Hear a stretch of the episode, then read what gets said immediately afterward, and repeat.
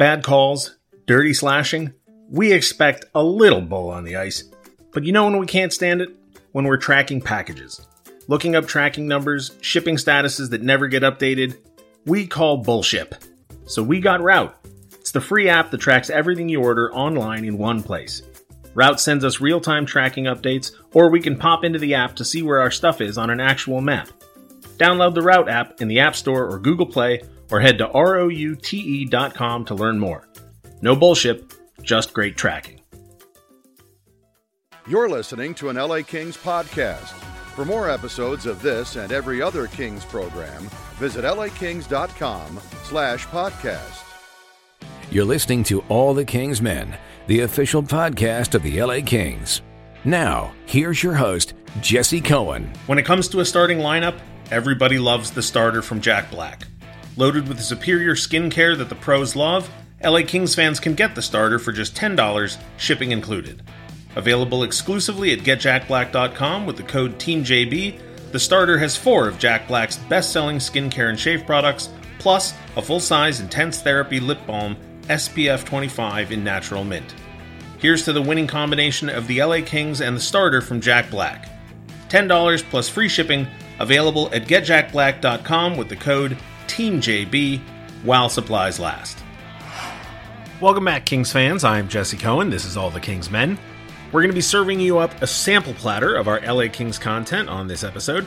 First up, Jack Jablonski spoke to former member of the Ontario Reign and raconteur Paul Bissonnette on Trading Jabs, which can be found at lakings.com or on the LA Kings YouTube channel. After that, we'll bring you an excerpt from Jared Shaffrin and Josh Schaefer's conversation with Alex Turcotte from the Rain Check, and that's at about 32 minutes. Finally, you'll hear Jim Fox's thoughts on the Brendan Lemieux incident between the 40 and 41 minute mark from the latest episode of his podcast, On the Sly with Jim Fox. The Rain Check and On the Sly can both be found at lakings.com slash podcast or anywhere else you get your podcasts, and we hope you enjoy all of them. Welcome back to another episode of Trading Jabs Edition. Uh, joining me is former NHLer, uh, co-host of the Barstool Spit and Chiclet podcast, and Wayne Gretzky's left-hand man on TNT, Paul Bissonnette. Biz, how you doing?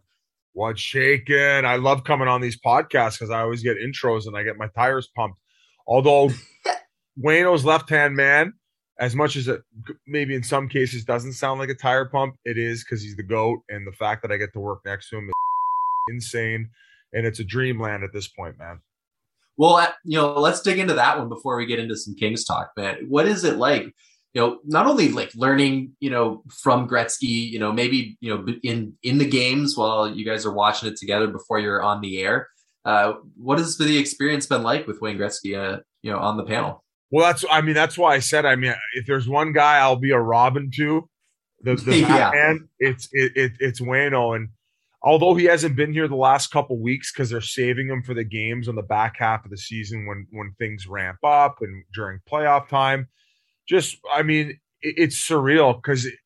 You never expect somebody who is that good at any sport and, and have like the, the aura about them to be as just normal and down to earth as he is and he's exactly that. I mean, there's a reason why they call him the great one. His storytelling ability, his memory is second to none. He can retell all these amazing stories from the past. So, in the midst of watching games with him at TNT, he's telling stories from his, you know, that he's experienced, and you're left kind of just jaw dropped all the time and every time. So, as I said, man, it, it doesn't make any sense that I you know, with my career trajectory and meeting his uh, in the on the media side things. But I'm forever grateful. I will never never take a, a day for granted, and uh, and and he's the man.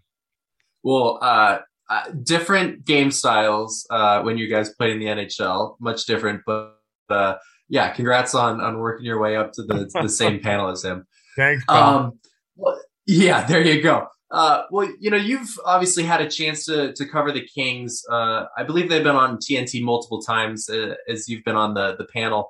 You know. With your expectations of of the Kings going into the season and from what you've seen so far, what do you make of their first twenty five games? Okay, so I had them not making the playoffs in the Pacific.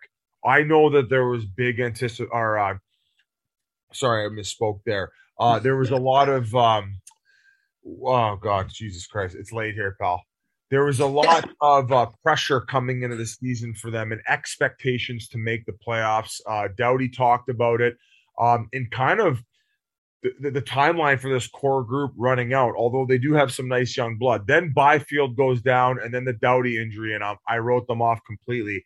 I have been very impressed with the way that they've handled themselves through these injuries.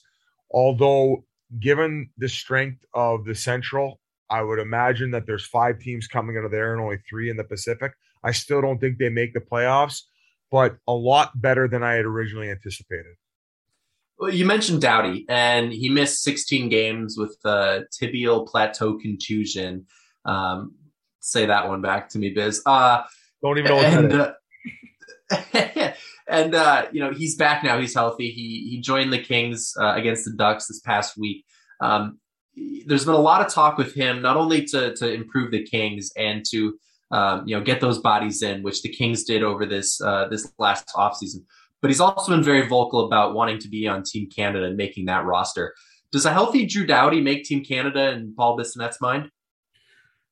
I like I, I've talked to numerous people about this. Like I think that Armstrong has one of the toughest jobs in ho- the easiest and toughest in in, in the same yeah. breath, right? It's like you have all this pedigree of unbelievable talent, yet the expectation to win, and sometimes you you you you can overthink it. I love Doughty because it seems like when the moment gets bigger, that's when he really comes out of his shell. And I just kind of respect his laid back attitude. And you know that if he enters that Team Canada locker room. Everybody in that locker room is not only looking at him as a peer, if not this, you know, a future Hall of Famer. This guy's won yeah. two Stanley Cups. He's played how many games? He still at his age is able to to to be a great two-way defenseman in the NHL. And I personally, I don't know what the list would be, but if it came down to him and a young guy where I thought they both both brought the same amount on the ice, 100% I'm taking him. And even mm-hmm. if you think that young guy might even be a little bit better, I still would take Drew Doughty just based on experience because I feel like when you get to that moment, a moment that he's been not only in Stanley Cup finals, but at the Olympics as well, he, he, he just he fits right in and he's not going to have those nerves and there aren't going to be those questions of like wow you know what am i going to do in this moment because i don't know what to expect so yes i would put him on team canada that's if in this short amount of time till they pick the roster, he's mm-hmm. able to pick up right where he left off off of this injury and get up to the caliber of play that we're used to seeing from Drew Doughty. So I know that was a long-winded answer, but it's also not the easiest answer when you have the type of talent pool that Team Canada had. And the same goes for like I don't think people had JT, Jonathan Tavares on their roster. Crazy. And all of a sudden because he's the type of guy that I would trust as a fourth line center because I don't think he has a very flashy game. I think he's a great two way center that adds intangibles and and if called upon, he can maybe bump a little bit up the roster. So I think that with your question about Doughty, I think that there's probably about eight more questions like that for for Armstrong to have to ask himself. Yeah, like you said, easiest yet toughest. It, it's you know it is the Olympics, but again, as you know, it's it's so hard to fathom you know guys with that pedigree playing you know eight to 12 minutes a game no matter what position they're in oh the hey jack so that's another thing too is you don't know how these guys who so i'm going to speak from experience i went from a guy where i was uh you know a defenseman in the echl even when i was in the american league as a defenseman i was playing like 15 minutes a game let's be let's be generous and say 15 but all of a sudden you go to the nhl and, and i'm playing five it is so much different and harder to get into the rhythm of the game. And when you take these guys, let's use Drew Doughty as an example. Thomas yeah. he was playing in Toronto. He was playing between probably 25 and 30 minutes a night. Uh, was unbelievable. All of a sudden, Boston trades for him, and then he went down from playing about 15 to 20 minutes, and he was invisible the year they won the cup. And sometimes when you take these players who are used to playing 20, 22 minutes as a forward, and then all of a sudden you give them 10, they don't know what to do themselves. They don't mm-hmm. get in the rhythm of the game. They're not getting their touches. They're not playing with other players of their caliber where they have to take an approach where they're being a lot more safe with the puck and and, uh, and you know and the risk to reward risk to reward ratio changes. So it is it is a different beast and, and and I'm a guy who lived it. And I'll tell you right now, you go from all of a sudden being able to make plays to a guy who's hoping just not to make a mistake so he can get his next shift. Fair, fair. Well, uh, you know, from Doughty to, to Kopitar and a guy that isn't going to have his minutes slashed uh, no. with the Kings and or Team Slovenia when they hit the Olympics. Yeah. Um, you, you, know, you spent five years with with the Phoenix Coyotes, and you've spent your fair share um, seeing Kopitar do his thing, whether it mainly was from the bench, but also up from the ice level as well. Um, you know, what makes Anze Kopitar so good right now? I, I just think it's wild how you can rely on a guy for so long in mm-hmm. so many aspects of the game and just to play as strong defensively as he's able to and shut down other teams' top lines, but also produce points. Like it doesn't make sense to me. Like I don't understand understand the cardio cardiovascular cardiovascular element. I don't understand the skill element. Um, just like I said, he he he can do it all and and really like there's only I would probably say about 10 guys in the league, maybe even five guys in the league that can play as well defensively, but still maintain that integrity offensively as Anze Kopitar. And on top of that, best guy ever. Never heard one bad thing about him. He's loved by his teammates. He's a competitor and a proven winner. So I don't know what else you can ask for. And then most, and, the, and then the other thing is, well, you know, age. Well, look at him now. He's like, even last year, the year before that, I think it was what he's three three years removed from from winning a Selke. Yeah, when he, he, had close to 100 points, and it's it's just the fact that he's still doing it to the level he's doing at his age is is banana lands. The the league keeps keeps getting younger, and he keeps getting older, and he keeps dominating. So I don't know. It doesn't make sense. It's like rocket Scientology, Jack. Well, well, you talk about that old to young, and you know, you spent, I believe, a year and a half playing with Brett Sutter uh, in Ontario, and he's obviously a veteran, a very a savvy veteran to say the least in Ontario with uh, with a lot of the the Kings' young prospects, and you know, it's it's no secret that we know that the Kings have a deep prospect pool that's extremely talented and has a bright future what does a guy like Brett Sutter do for you know that group of people in Ontario as they're trying to not only develop their game and learn the professional life, but also gain that confidence from a guy that can show them the way? Okay, so um, the I mentioned the league keeps getting younger and younger, and it's like there's this pressure to to to you know develop them and, and yeah forward, and all of a sudden if they're 22 and they're not stars in the NHL, it's like ah ship them off.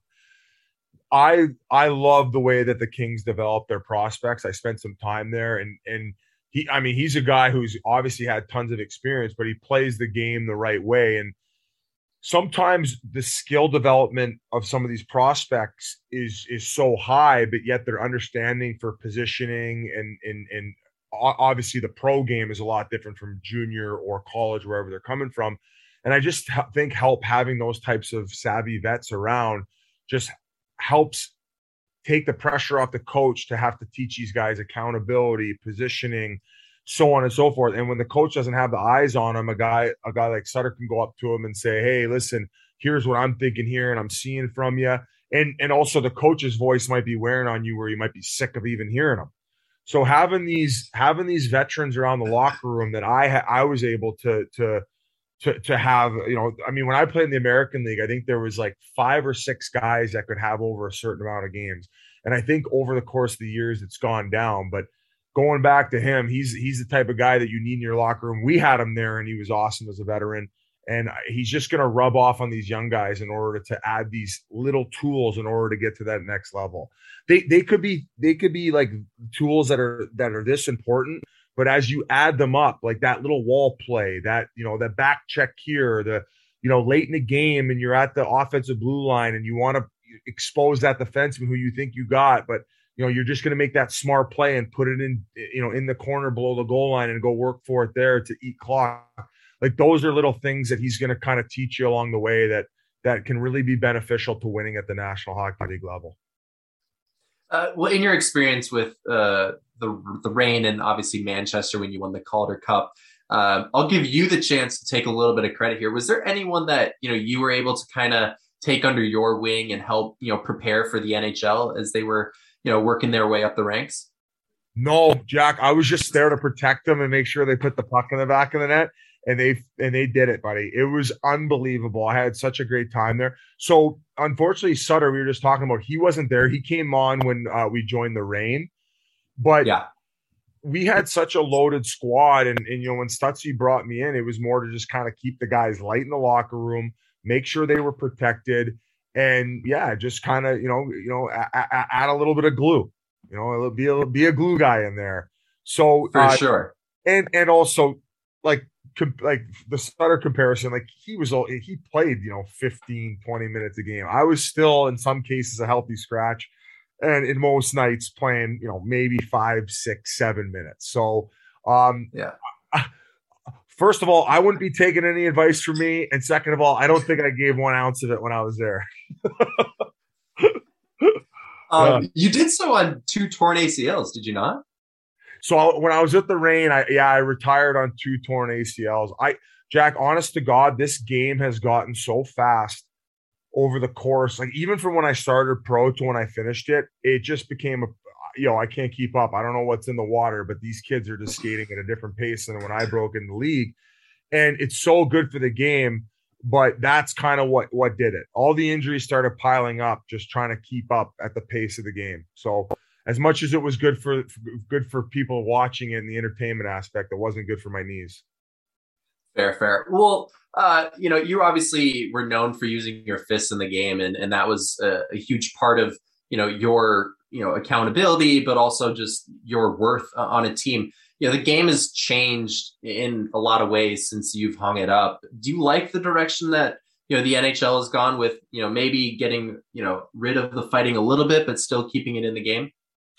I think that I think the game does lack a, a tiny bit of passion over the course maybe of the the first half to three quarters of the season. And I understand mm-hmm. it. 82 game schedule. I think that I think there's a happy median that we're around right now where obviously fighting's still legal. I I never think they should get rid of it. And it's yeah. obviously backed up, although last year numbers were up, but that's because they were in the bubble and they were all playing each other like 20, yeah, the good, Battle good of point. Alberta, they, I think they played each other 10 times, Jack. I mean, you you might even have the wives lounges going at it at that point. but uh but no, I, I think we're at a happy balance and, and and just going back to my I just think that sometimes the regular season games have a little bit of lack of passion just because maybe you got a little less meat on the bottom of it, right? Because sometimes those type of guys suck you into the they suck you into the fight. You might have a boring yeah. Monday nighter, but all of a sudden, you know, one guy makes a move and there's you know knuckles being thrown, and next thing you know, you got a barn burner on your hands. So I'm a little bit old school in the mentality that I like that aspect of the game. What what I'm okay not seeing though, Jack, is is um is the guys like off the draw like just scripted okay. stuff, scripted stuff where it's like, hey, yeah, this is kind of we're the two meatheads in the lineup. We going out tonight? Okay, awesome. Let's put on a show for these guys, and then we're gonna be our night will be over. Yeah, no, I, I, I, think that that it's okay that that stuff's done. I, I really I really enjoy the organic dislike for for one another on the ice. I don't like the tummy sticks though, Jack. That's one thing that j- drives me absolutely banana lands is when these guys are are being too much chum chum buddy buddy in warm ups. Okay, you want to go say hi to your buddy on the other team and and and have a conversation. Do it after the game in the hallway. I yeah. don't I don't like the pregame tummy sticks as I call it. That's mm-hmm. one thing. Like if if I saw a buddy from another team that I had no animosity with, I might smirk at them in warm up and kind of like laugh and I'll, hey, I'll talk to you after. But I would never be caught dead having like a full blown like, hey man, how you doing? No, save it for afterward. You're you know you you're you're supposed to compete for your squad here.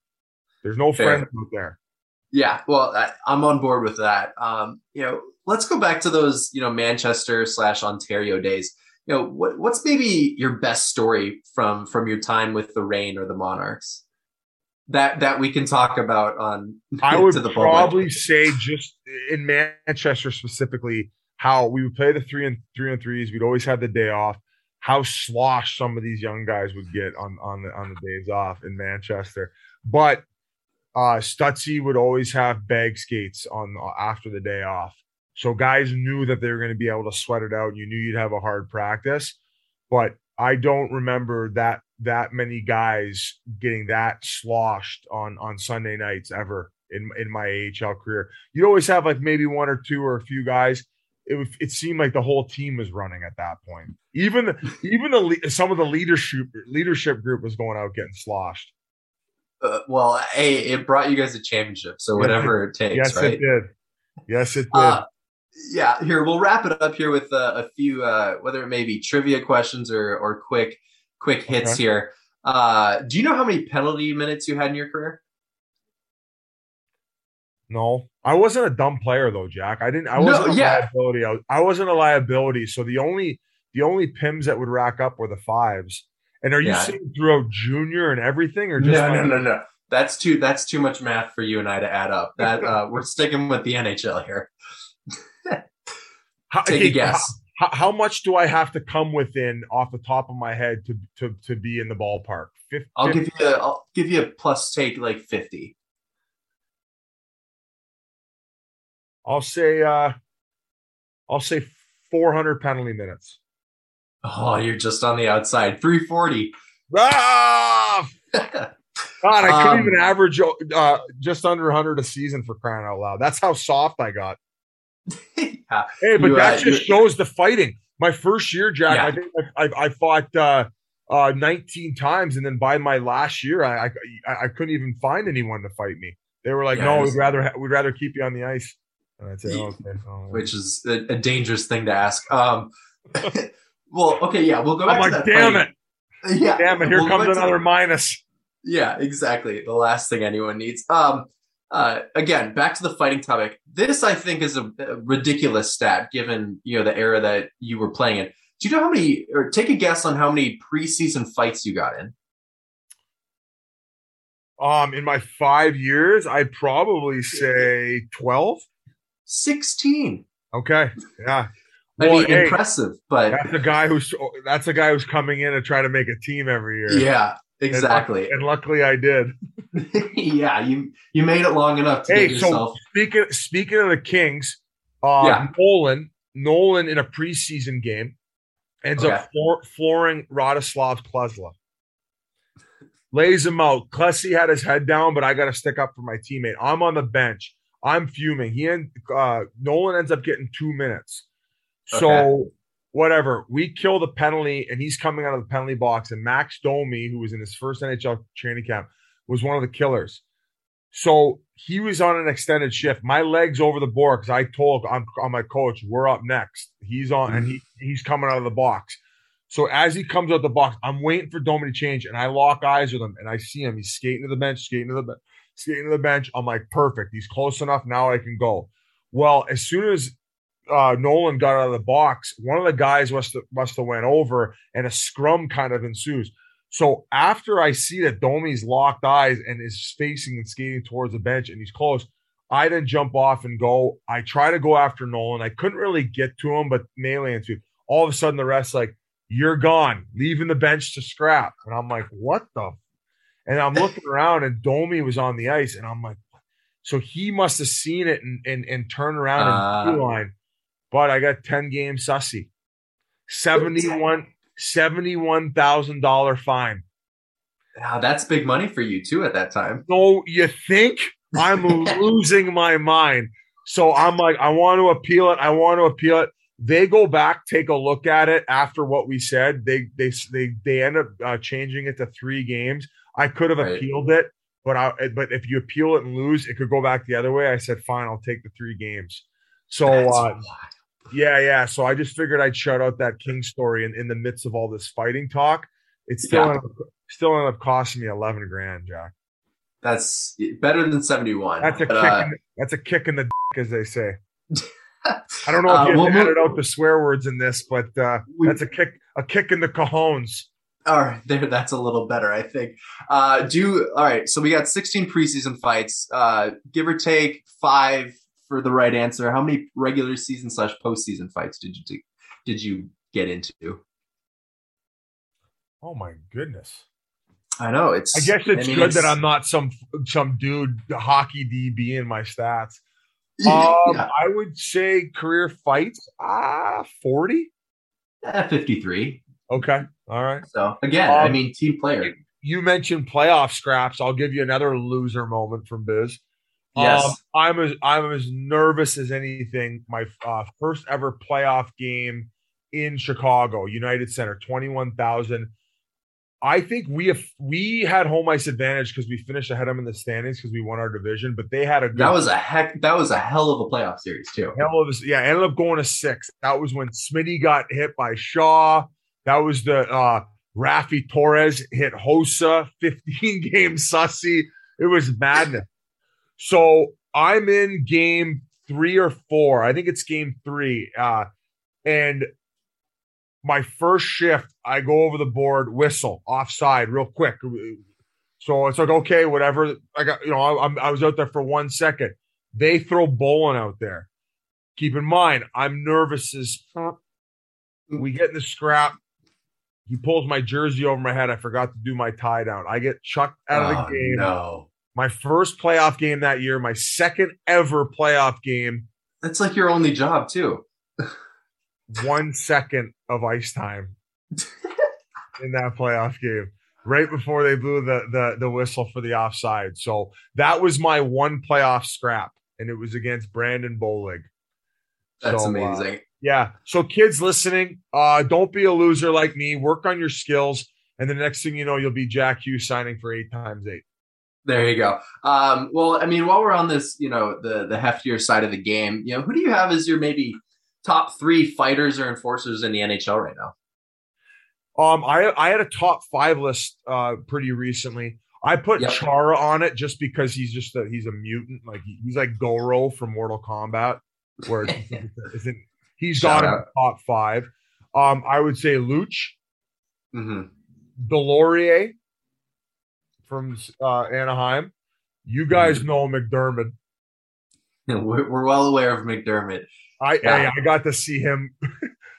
there were some guys in the minors that fought him. I I honestly wanted to write write them like Christmas cards. I felt so bad for him because he's an absolute killer. And I would probably, unless I'm forgetting some. Oh, uh, Ryan Reaves. There you go. I was I was waiting and, for that answer. And, and, and then you could probably throw uh you could probably throw Wilson and Martin in all that mix there whoever yeah. wants to intertwine. So there's seven guys I just mentioned, but other than that, I don't. There's definitely some young guys who are up and coming and, and willing. Um, yeah. well, first one that comes to my mind would be uh, a guy who's been in the news recently. Would be Brendan Lemieux, who who can throw him and and has that power forward game.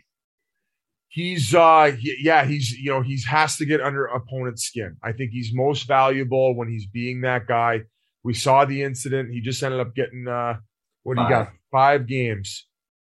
I didn't. I mean, if yeah, I mean, I don't think Brady's making it up. I think that mm-hmm. uh, sometimes when you're in the midst of a battle and you've been out there for a minute and you're you're winded, and all of a sudden, I don't. I didn't see the actual bite, but when somebody's hand covers your mouth and you're you're sucking air, your sometimes your natural reaction is just to like bite down so you can get your wind. You you can have the airways back.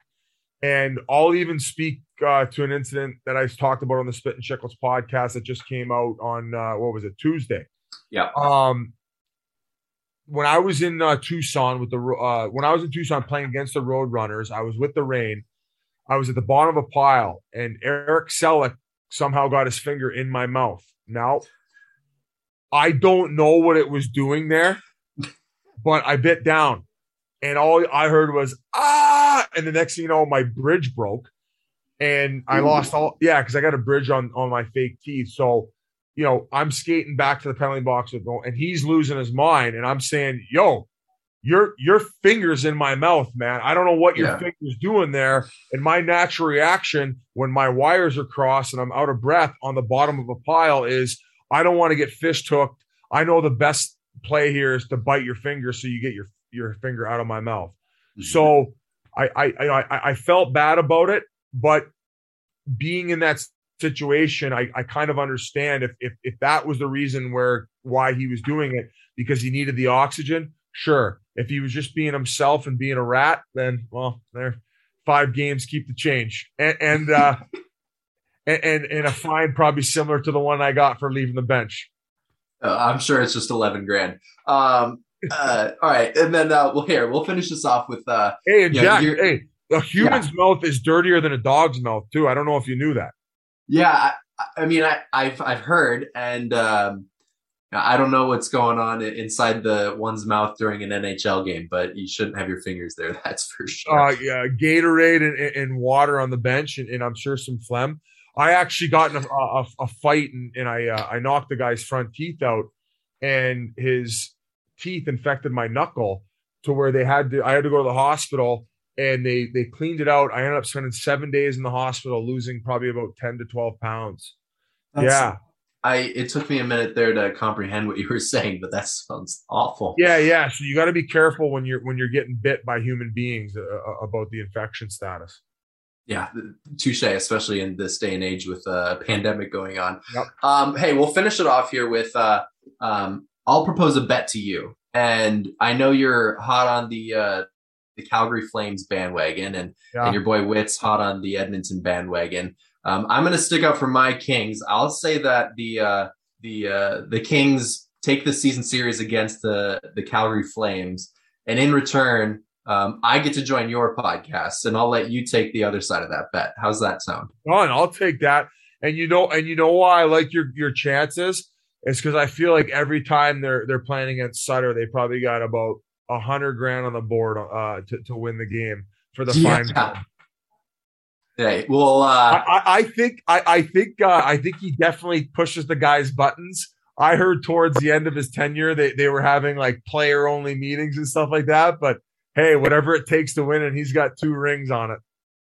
Exactly. So um, I'll leave that the uh, the open side of your bet to figure out what happens if uh, if the Flames win. But um, hopefully, I'll be joining. We'll return guys. the favor. We'll get you on the Chiclets podcast to tell your whole story, pal. Perfect. Hey, uh, love to do it. And uh, if not, you're coming back here. If uh, if you guys get the dub, uh, either way, hopefully we'll end up on Chiclets someday. But Biz, it's uh, it's been a pleasure, and thanks for joining Trading Jabs, buddy. Keep kicking ass. We'll see you around, buddy. That was Paul Bissonnette from Trading Jabs.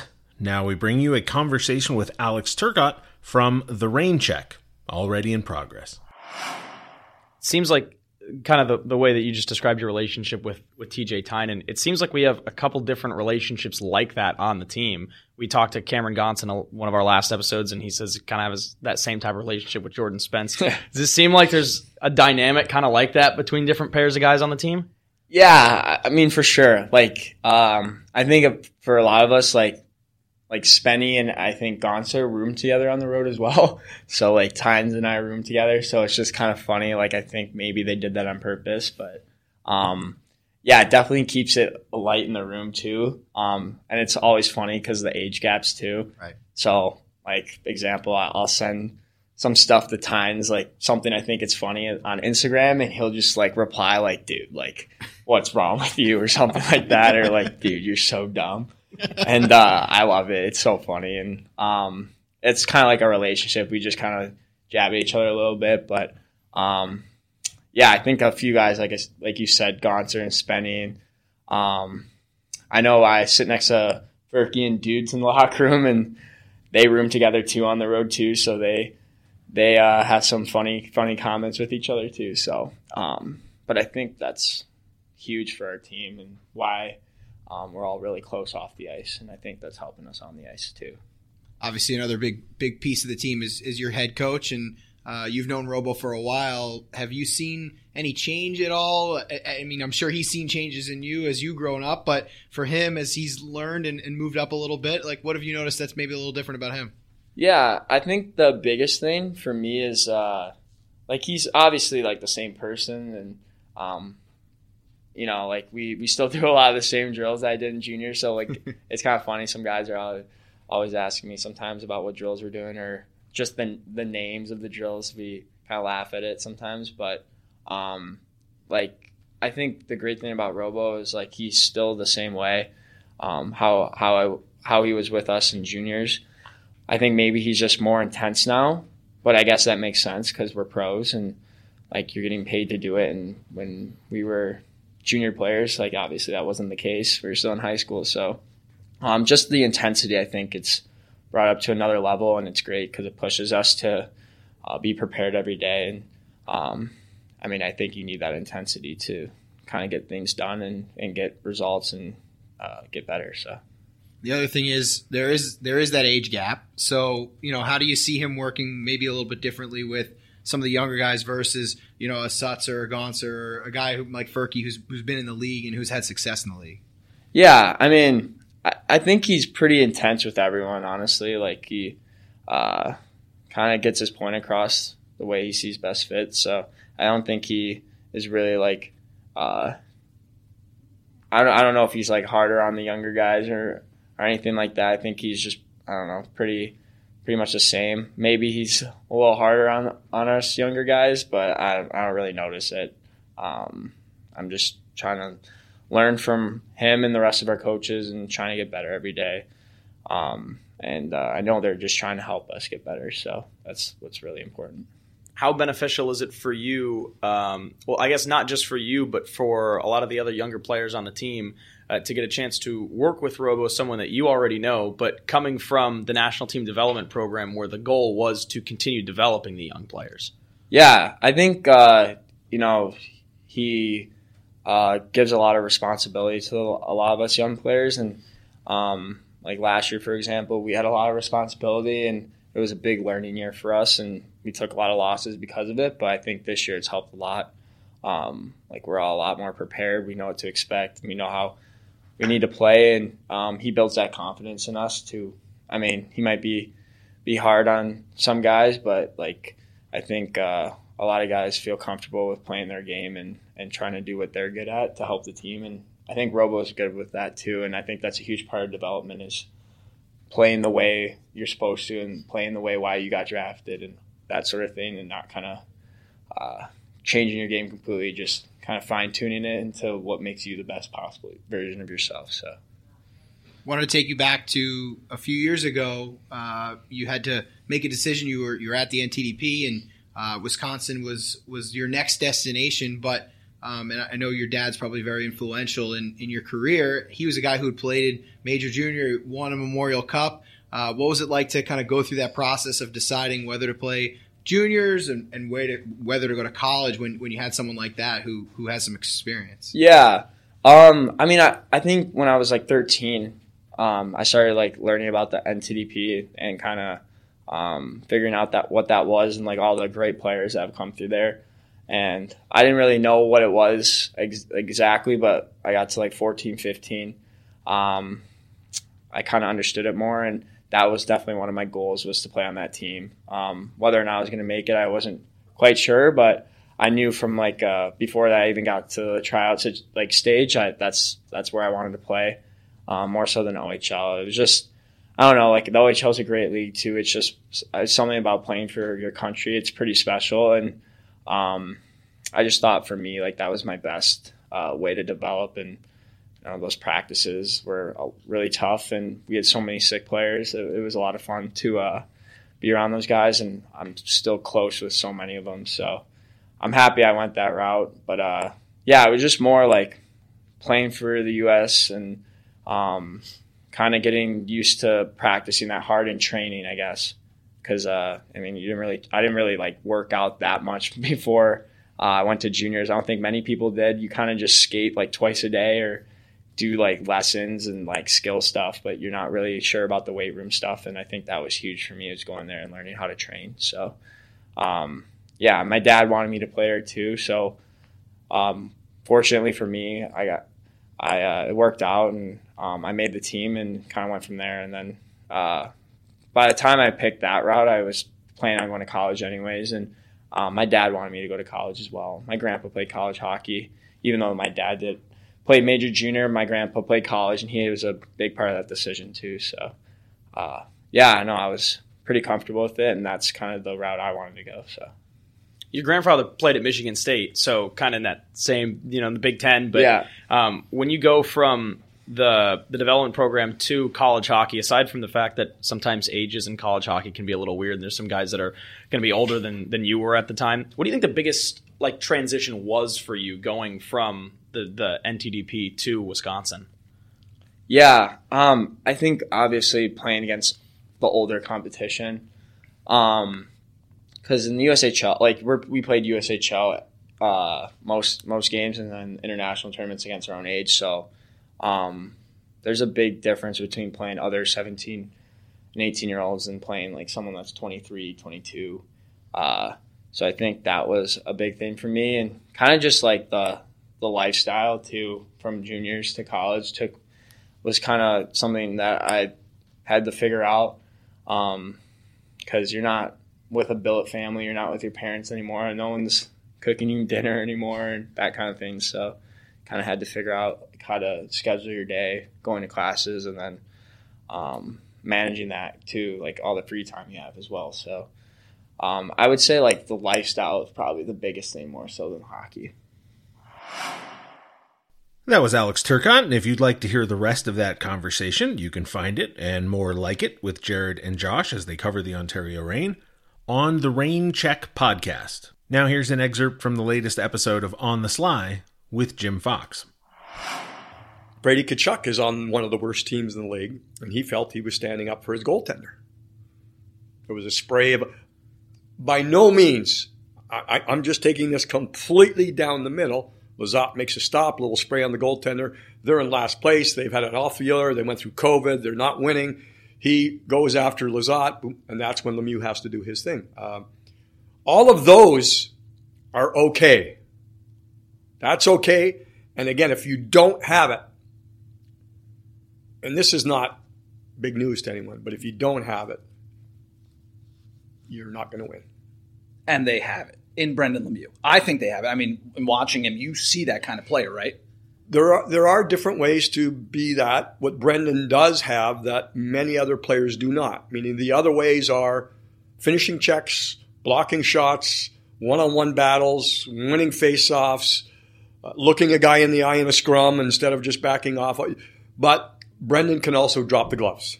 And that's one thing that he has that, for instance, with the Kings group, may be the only guy that is known for that. Hmm. And then you bring it back to last year, it would be MacDermid and Lemieux when he joined the team at the end of the year. Nowadays, you basically only have one guy that does that on each team. Some teams probably don't even have that anymore. Yeah. But you have one. Uh, again, just changing of generations. When I played, it was six or seven guys that had that had the ability to really be effective dropping their gloves. And that's why, in general, another big picture thing is it's not whether you win the fight or not. It is not. It's whether you get involved in the fight. And that's where your teammates respect you. And, and there's a whole bunch of things. I'll, I'll take it further. And just something I heard it's happened to me a couple times. It happened to me on the ice with Marty McSorley. And if I can, Marty may have been the best enforcer ever because the things he did, Marty would do it at the end of a game when you're up 7 1. Down 7 1, that's normal. Yeah. When you're up 7 1, he would do it. He would go after someone. He's thinking ahead to the next game, to the next series, to the next week. He's thinking ahead. What I'm about to say is very important, and it came up the other day. Marty would tell you, he would show you that he's there to protect you, but he would also tell you. He said, Jim, you get any trouble whatsoever, you get out of there, and I'm, I'm in. Wow. He would tell you that. Alex Iafallo mentioned the other day, they were talking about Brendan Lemieux. Rel- relatively new to this group, came in last year, didn't really, you know, intermingle with the group at that point because of other issues, had surgery in the offseason, comes back healthy. Alex said, yes, he's going to stand up for every guy, but it was a little thing, and to me, it hit me right in the heart. He also said, and Brendan will tell you that he'll do that. And to me, that is huge.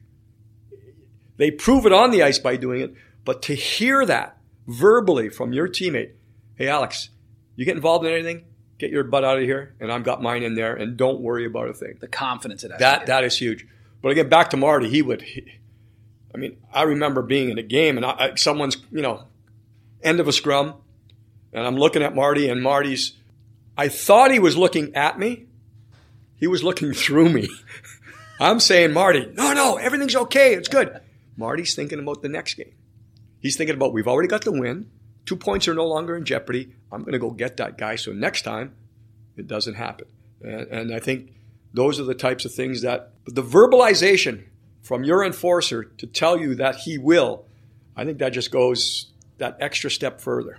So when it comes to the incident between Lemieux and Tkachuk, Again, he winds up biting him. He gets suspended for it. And after the game, before the suspension was known clearly, Tkachuk answers the questions with the media in the post-game Zoom, or maybe it was in the locker room. I don't know. Either way, he, he's asked about it, and Tkachuk says, and I'll give the direct quote here. This is the one time I'm going to answer this. Tkachuk said, "It was the most gutless thing somebody could ever do. This guy, you can ask any one of his teammates."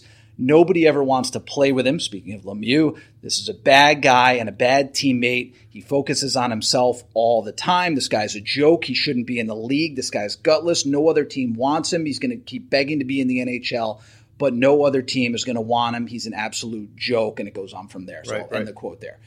So clearly frustrated, clearly at that point doesn't have a very good relationship, I would imagine, with Lemieux. But afterwards, we found out that Kings players were lining up basically to talk to the media and say the exact opposite that they do like this guy, that they do want to play with this guy. What's your take on that? Well, it just it it brings me to the, the contrasting or the use of the word class or, or and maybe that's not even the word he, he uses some other words, he being Tkachuk. To me, I'm going to summarize it. It appears to me that Tkachuk felt what Lemieux did was classless on the ice. I take that to the comments you just read. I believe that was classless of Tkachuk to go public with those types of words. He can, he did, that's fine. He's frustrated, good, do it. But if you're talking about maybe again another phrase, honor among thieves, Tkachuk leads the league in penalty minutes. He's no angel here. But to make personal comments about what's going on in another team's locker room, I think that's classless. Whether they're true or not true, if you play with Brady Tkachuk now, are you ever going to talk to him? Because now what you say to him might get out sometime.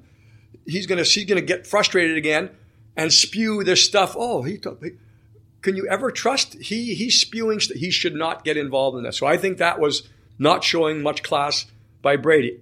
I understand he was frustrated. I, I know that. And again, he maybe even more than the incident. You know, his team's not going well this year. He has a lot of things on his mind. Having said that, when Brendan Lemieux is down on the ice, he's faced with a decision here. Mm-hmm. And Tkachuk is, you know, they topple down because they were pulled down, and then one of the linesmen was involved. And it looked like from the NHL video that he bit him. The I don't have a lot of experience in this at all.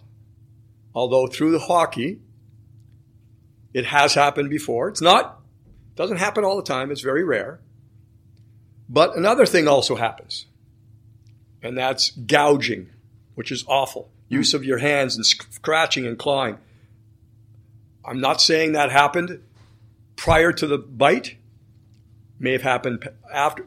It just, it's one of those things. I'm going to go to a guy, Mike Rupp, Sirius XM, NHL Network. Mm-hmm. He was asked about it, and he said, "Guy puts his hand in my mouth, I can bite him. Oh yeah. Anything else? No. But if he puts his fingers, I think he said fingers in his mouth, I can.